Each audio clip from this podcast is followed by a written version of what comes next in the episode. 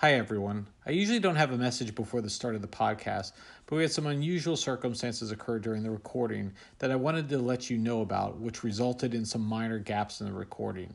As we set off in the podcast, my part of the world was hit with a severe thunderstorm, which ultimately created a tornado warning, which of course means that we should seek, uh, seek shelter. In addition to the small gap, it also meant that I could not follow up on certain topics. One of those topics involved the recent events of two teenagers for planning terrorist attacks in Singapore and Norway, respectively. During our discussion, we talked about our how mental health and periods of time away from peers and schools can have an impact on these younger individuals, as noted by the CDC and other health organizations. We won't know much more about their specific situations until their trials, but this can definitely be a contributing factor as we discussed in the podcast. However, equally important is, is the reminder that extremist ideology and hate based propaganda can reach individuals of all ages. This makes it incredibly important for the community to be alert to the potential warning signs of radicalization towards these extremes. So, we wanted to get that up front. It was something we wanted to come back to during the podcast, but unfortunately, we were cut short on. In any event, I wanted to get that up front, and we hope you enjoy the rest of the podcast. Nerd out. Good day, everyone, and welcome to the latest edition of Nerd Out, where security panel experts or, or security experts get together. Uh, you would think I'd probably get together uh, enough. We've done this enough times that I could get through the opening without uh, messing it up. But it is what it is. This is a Dave Pounder uh, hosted podcast, so we're going to have some flubs like that. So, anyways, uh, this is uh, Nerd Out, the latest edition of it, and this is where security experts get together and talk about the latest security trends or patterns or happenings and, and share our thoughts on it. So, welcome everybody. We've got our our normal crew: Travis, Bridget, and Joe. Uh, welcome everyone. Happy. Uh, President's Day or Washington's birthday? What, we'll just start with an opening question here. Uh, what do you prefer, President's Day or Washington's birthday? Bridget. Um, how about the uh, random deep discounts on mattresses day? which which feels a little less seedy than MLK Day sales. So that that kind of feels wrong when when when they do those. But I don't think uh, George Washington would mind if if he gives people cheap mattresses. Probably not. I, I, don't think he had quite the mattress selections at Mount Vernon, but uh, it is it is what it is. Travis, what do you prefer, President's Day or Washington's birthday? Go with President's Day because it's all encompassing. It's hard to hard to top Bridget there. That is true. what about you, Joe?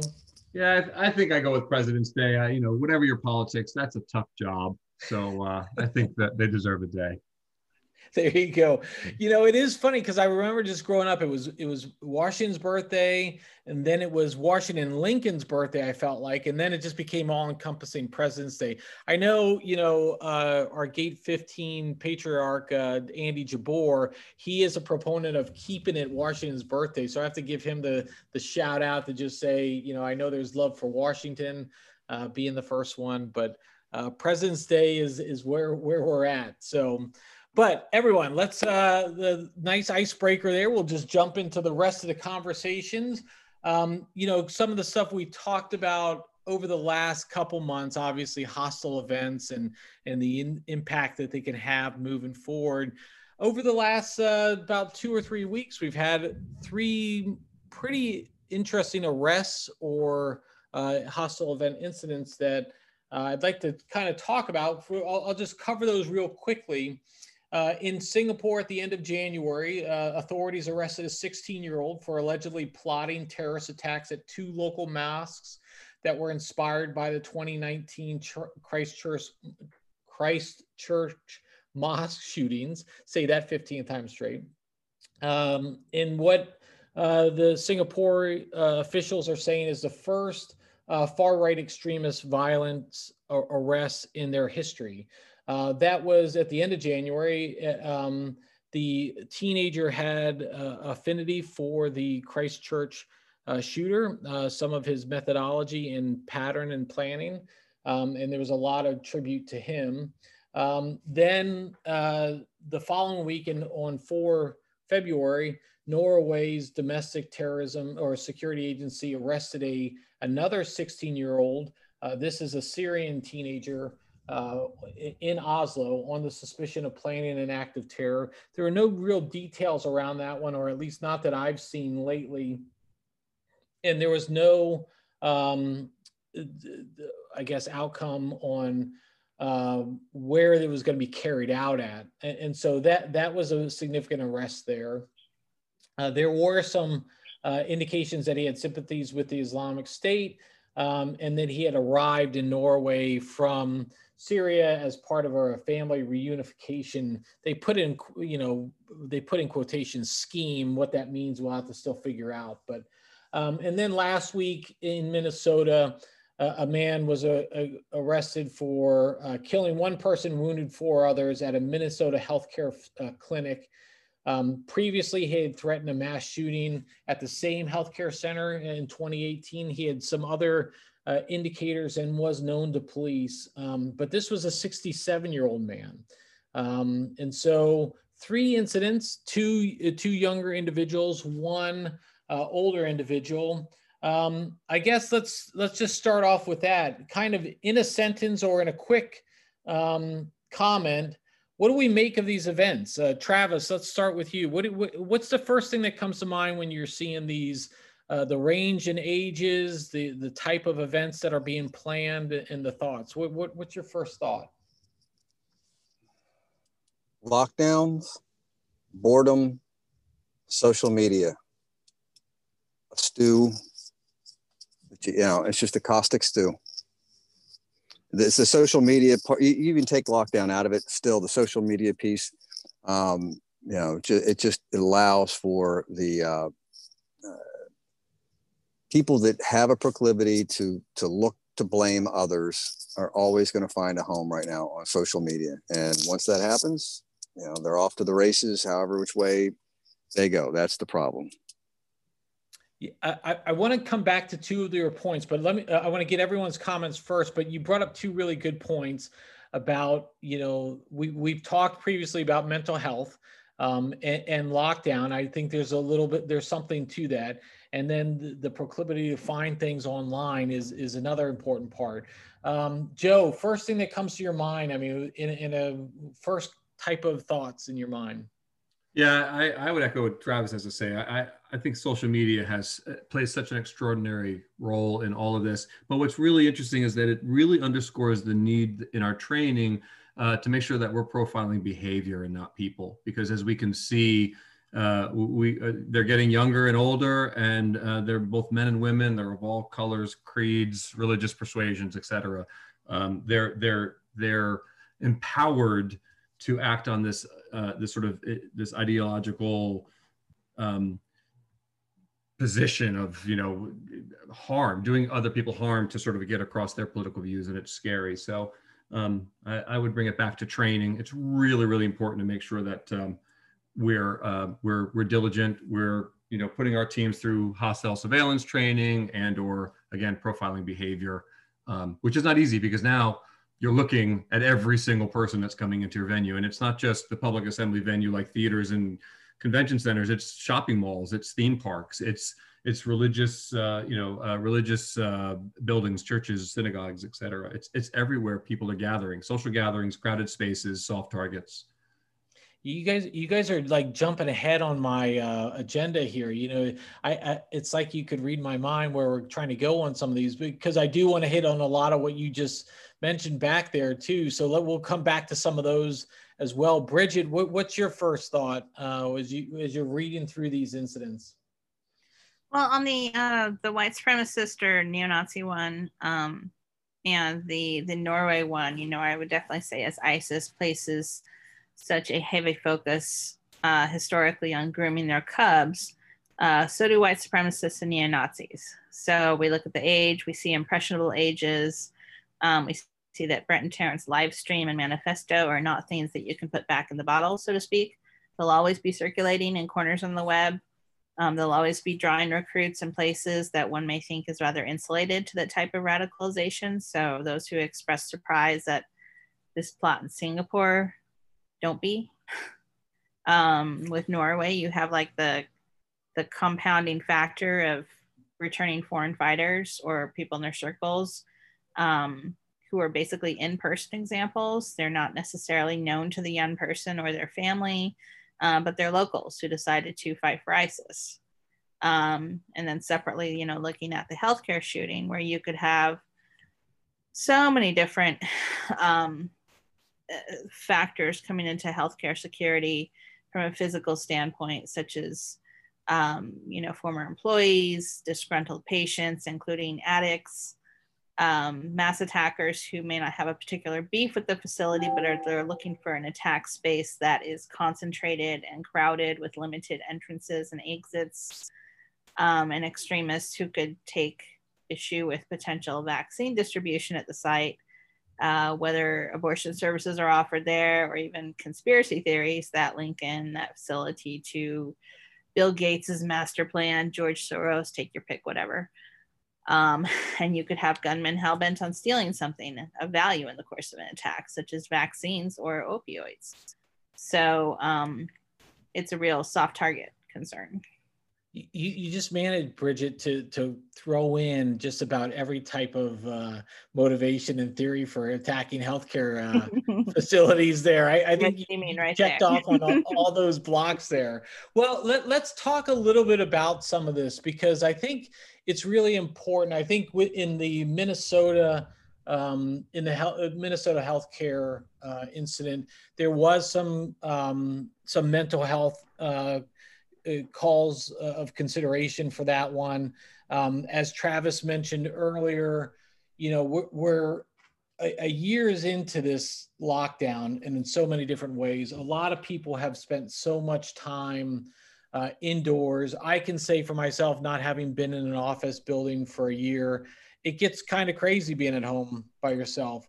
Um, and, and, so you, you sit there over time, and some of these kids have not been in classrooms, have not been associating with their peers.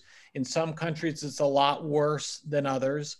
Um, and and in, even within the United States, in some regions and states, it's a lot worse in terms of the restrictions there's a serious mental health uh, crisis that we're about to face here. Um, w- what are there ways, or are there ways that we can be intervening at this stage, whether they're organizations, whether we're you know educational facilities, um, even parents as such, you know that we're we're monitoring some of this activity. We'll just go back to you, Travis, from a mental health perspective how important is this moving forward? Critical. And for the kids, they got to get it back in school. I mean, it's, it's, it's, but it's, you know, the kids learn very easily how to hide uh, and not talk with their parents, right? And parents, you know, unfortunately get used to that uh, behavior, and part of it is normal, um, and the other part is you, you, just don't know. So, what what can be seen uh, by classmates, what can be seen by friends, uh, teachers, school resource officers, school counselors, places where they do are, are going back to school. The school counselors are just overwhelmed, uh, but it's just they need. It is critical for their just long-term social development, psychological health that they get back um, to as much normalcy as possible. I mean, we really are hitting that, that crisis phase. I think you're seeing that, right? With what the CDC put out and everything else, there's this realization that we got to figure out a way to do this. I don't know. I mean, there is a way. Um, we got to do it. Yeah, yeah. I mean, I, I think, and I know everyone's trying to find the best solution um, you know, I, I thought it was just me with teenage kids or whatever that they didn't want to talk to their parents, but apparently it's a, a lot more widespread than than that. I don't mean to make light of it, uh, trying to bad humor, I guess. But um, you, you know, Joe, as we're looking at some of these mental health um, issues, and we, we, you know, it is, it's not, we're not, no one's hiding it. Everyone's talking about it. You know, what types of indicators, you know, should we be looking for?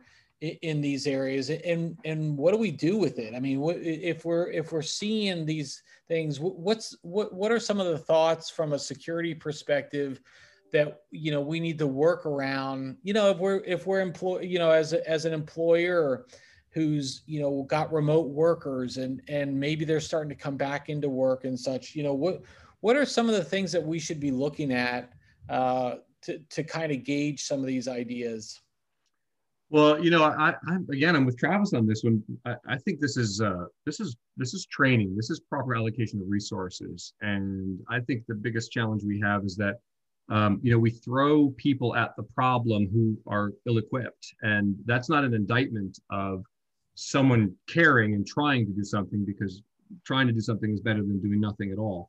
Um, but I don't think, our, specifically in schools, uh, you know, our resource officers and our guidance counselors I mean, they don't have the the significant training that you would need to sort of properly identify someone who is capable of, you know, doing harm um, in you know in a mass shooting, for instance.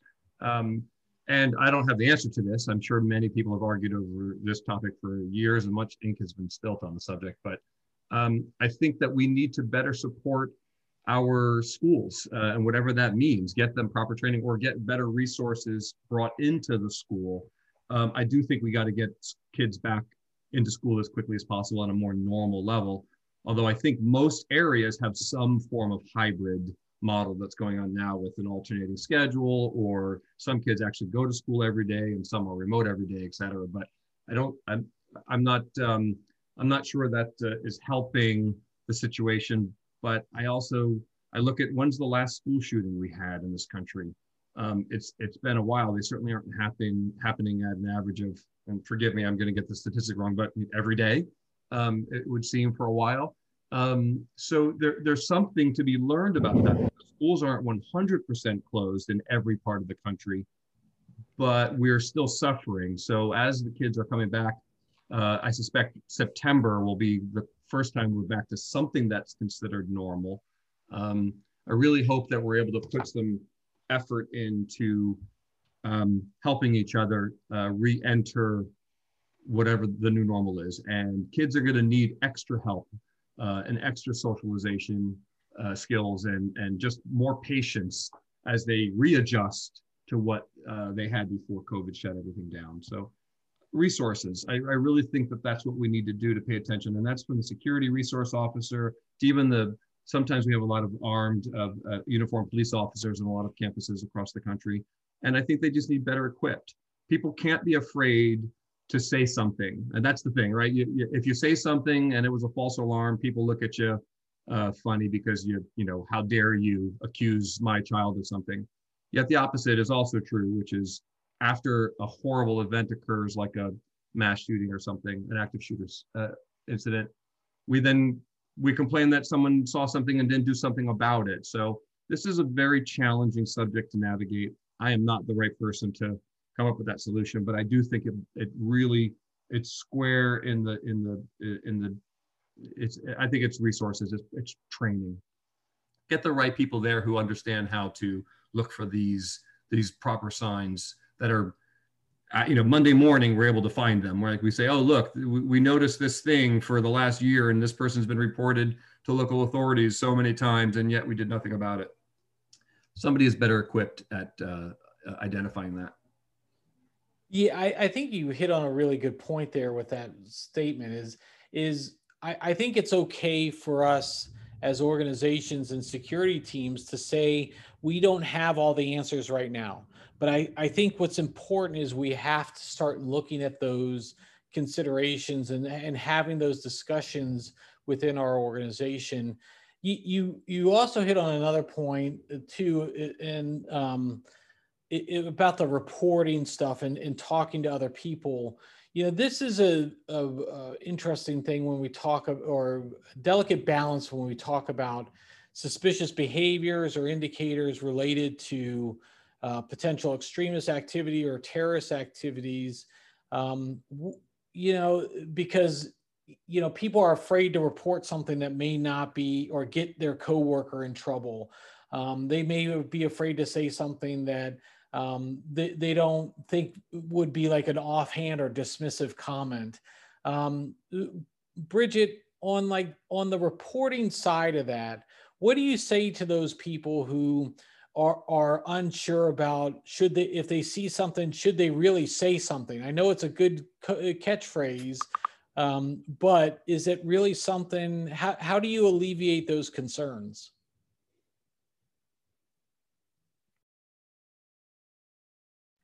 I would actually throw out an example of um, of why they should be concerned, even if they think it can't happen here, or maybe I'm not seeing what I think I'm seeing. Um, so, you know, I've often said that uh, neo Nazi supremacist uh, militia propaganda often follows similar strains and tactics as ISIS, and the way in which these different types of terrorist groups and extremist ideologies recruit uh, share patterns as well too. So a few years back, um, a teen girl contacted some anti-ISIS hackers who were involved in the Op ISIS operation. They told me about this um, to take down. They were taking down social media accounts and websites that had spread like wildfire, etc. So the girl who approached them, she was not Muslim yet. She'd been recruited on Twitter by ISIS recruiters. Her profile and tweets basically reflected that of somebody who was lonely and vulnerable. Uh, she was first befriended by an ISIS recruiter who used a little kitten photo for their avatar um, the hackers were telling me that other ISIS members were using like, you know, cherubic looking white babies, etc., for the avatars. So the teen girl lived in a Midwestern city that wasn't big. Um, she was instructed to attack a central location where she lived uh, after grooming her in this relationship, being her friend, etc. This progressed to telling her how to obtain simple weapons and how to strike. Um, by this point, of course, she was really scared, but the recruiters were threatening her family with violence if she uh, tried to get help. So, this girl who was in way, way too deep reached out to the hackers who connected her with the feds. Um, so, this is just underscoring that people who think that their workplace, that their hometown, um, that their school, et cetera, may be insulated to this type of radicalization. You're not. It's it's everywhere out there. So I think that real world examples need to be pressed out there to get people to really take to really act on if you see something, say something. Yeah, that, that's a great. Uh, that, that's a really great point, Bridget.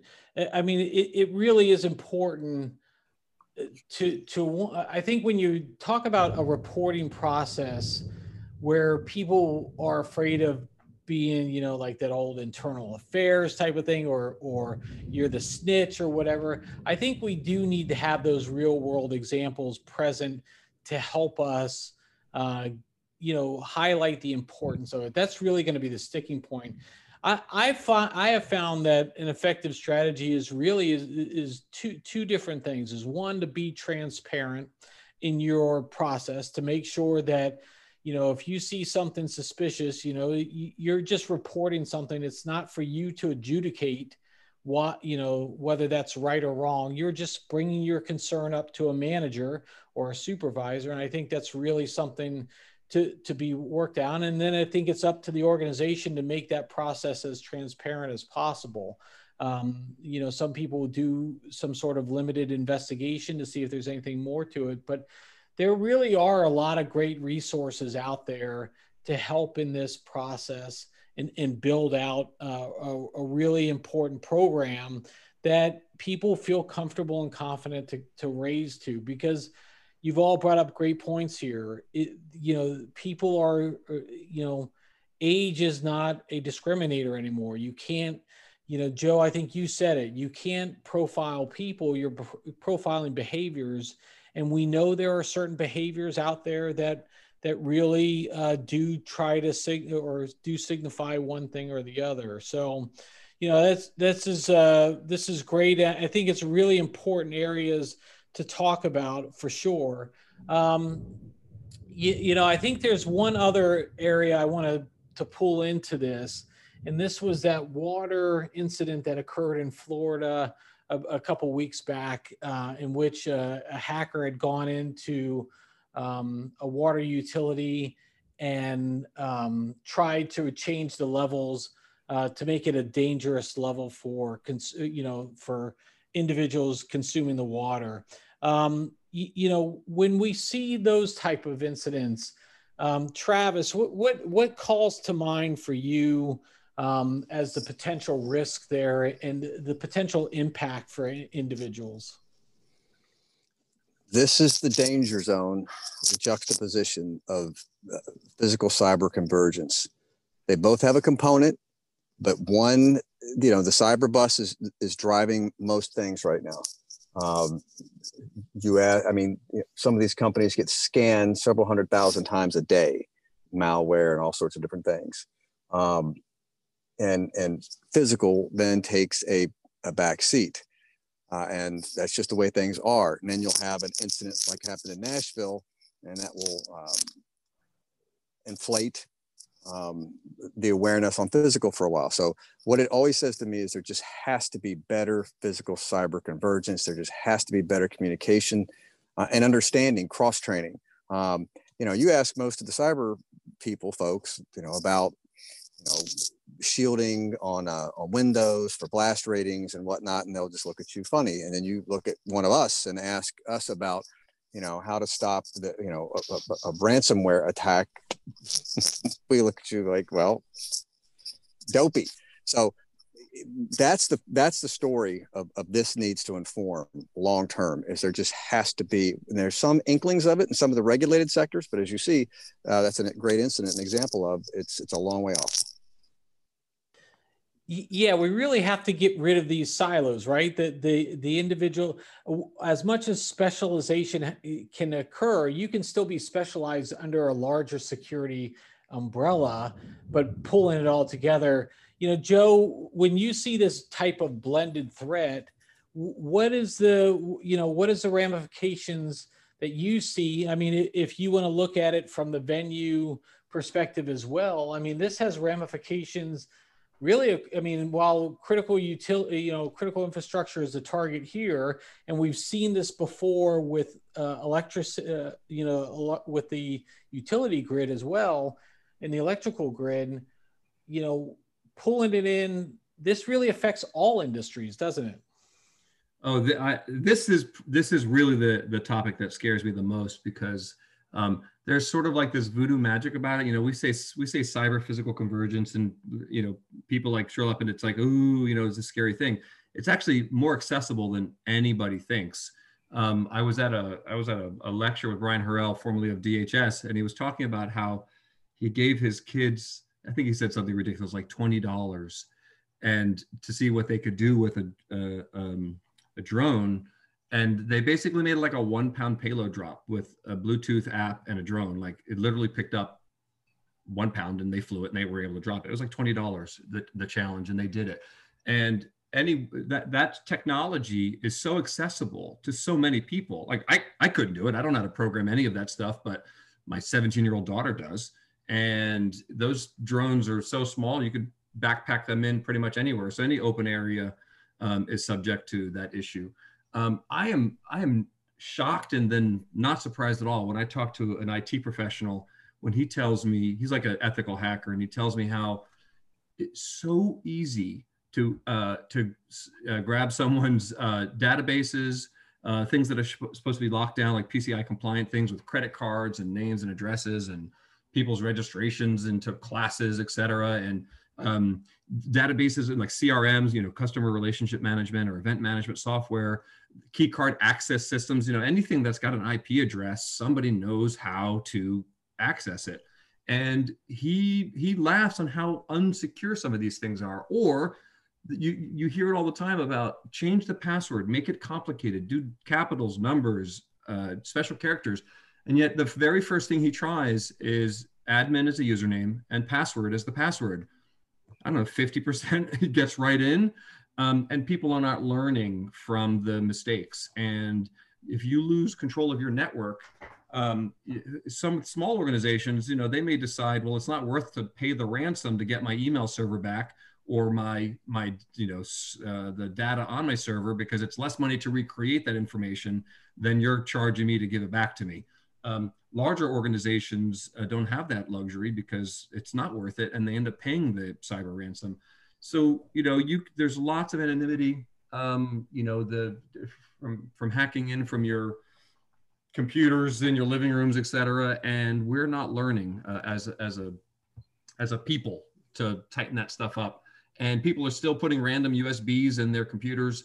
The easiest way to infiltrate someone's network is either just put a little um, sub sub partition of sorts on a USB, which is of course a bootable drive. So you may think it's fine. You look at it, you put it in your machine, and all of a sudden you've got some malware, or frankly, phishing emails. Some of them look so sophisticated, and they look like they're coming from the place that you think they're coming, but there's something off about it. Yet people still click and open and download, etc. Um, so yeah, cyber physical convergence really scares me. It's very accessible. Um, it's easy to do, program, hack, all those things. People are not locking down their databases or their BMSs or their um, proximity, you know, the uh, key card access systems that we have in so many of our venues, et cetera. They're leaving them wide open and exposed. Um, we really need to tighten that stuff up. Yeah, yeah, you know, and again, we're we're not going to be on here to profess we're the cybersecurity experts on everything, but at the same time, is a lot of this stuff is b- just basic good cybersecurity best practices and security hygiene. You know, the the password thing is we see these reports every year, time and time again. You know, especially when you're dealing with IoT devices and such.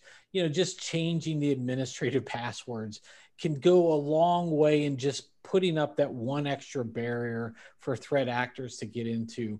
The, the, the it's just so simple in so many ways.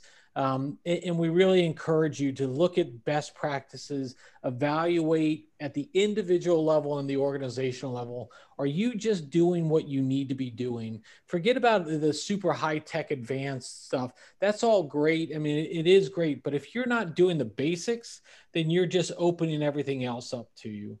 Um, so a lot of great points there, Joe. Really appreciate you pulling that in. Bridget, you know the the the, the cyber physical convergence, the blended threats. This is something we haven't necessarily seen on the extremist side, or, or have we? Um, and we're just missing it. Most of the, a lot of the stuff we see, you know, with Al Qaeda and, and uh, the Islamic State is they're still trying to get their guys to do some basic cybersecurity as well. So uh, they're mo- mainly advocating for the physical violence, but are we seeing anything change on this front? Is is there a potential risk for this uh, based on this Florida incident? Yeah, I think there's a risk because um, first of all, you have had more heavy cyber recruiting um, on on the part of um, you know specifically thinking ISIS right now. Um, you know, last year they they put out their first issue of a cybersecurity magazine, um, and they always have um, cyber updates coming from one group and but they've also done more of a concerted recruitment effort to say hey you know if you're in software or you know if you have this background we want you come on over. Um, that in tandem with you know trying to teach their little young grasshoppers how to do hacking. Um, but um, alpha care which is one of the uh, isis backing media outlets they released a video in july 2018 that was discussing how to wage a bio attack on the west um, and one of the the themes that they mentioned was, you know, sprinkling some sort of bacteria or other contaminant into drinking water to take effect as quickly as possible. Um, so there's certainly precedent uh, for for you know both an attack on critical infrastructure like the water supply um, seen in extremist materials and absolutely they would be inspired by this plant getting hacked running an ancient version of windows. Um, but you know if you also saw how much islamist and far right extremists mention the power grid yeah there's certainly cause to be concerned about physical threats to the water system. Um, i should stress too that it also really fits with the goal of accelerationists. Um, probably the greater physical security threat uh, would come from perpetrators uh, in, in, domestic extremism who come from another area or they're kind of living off the grid to the extent that tainted water supplies or power failures do not impact them or their allies. Um, but there's there's definitely definitely pause to to watch for that convergence and the threats from that.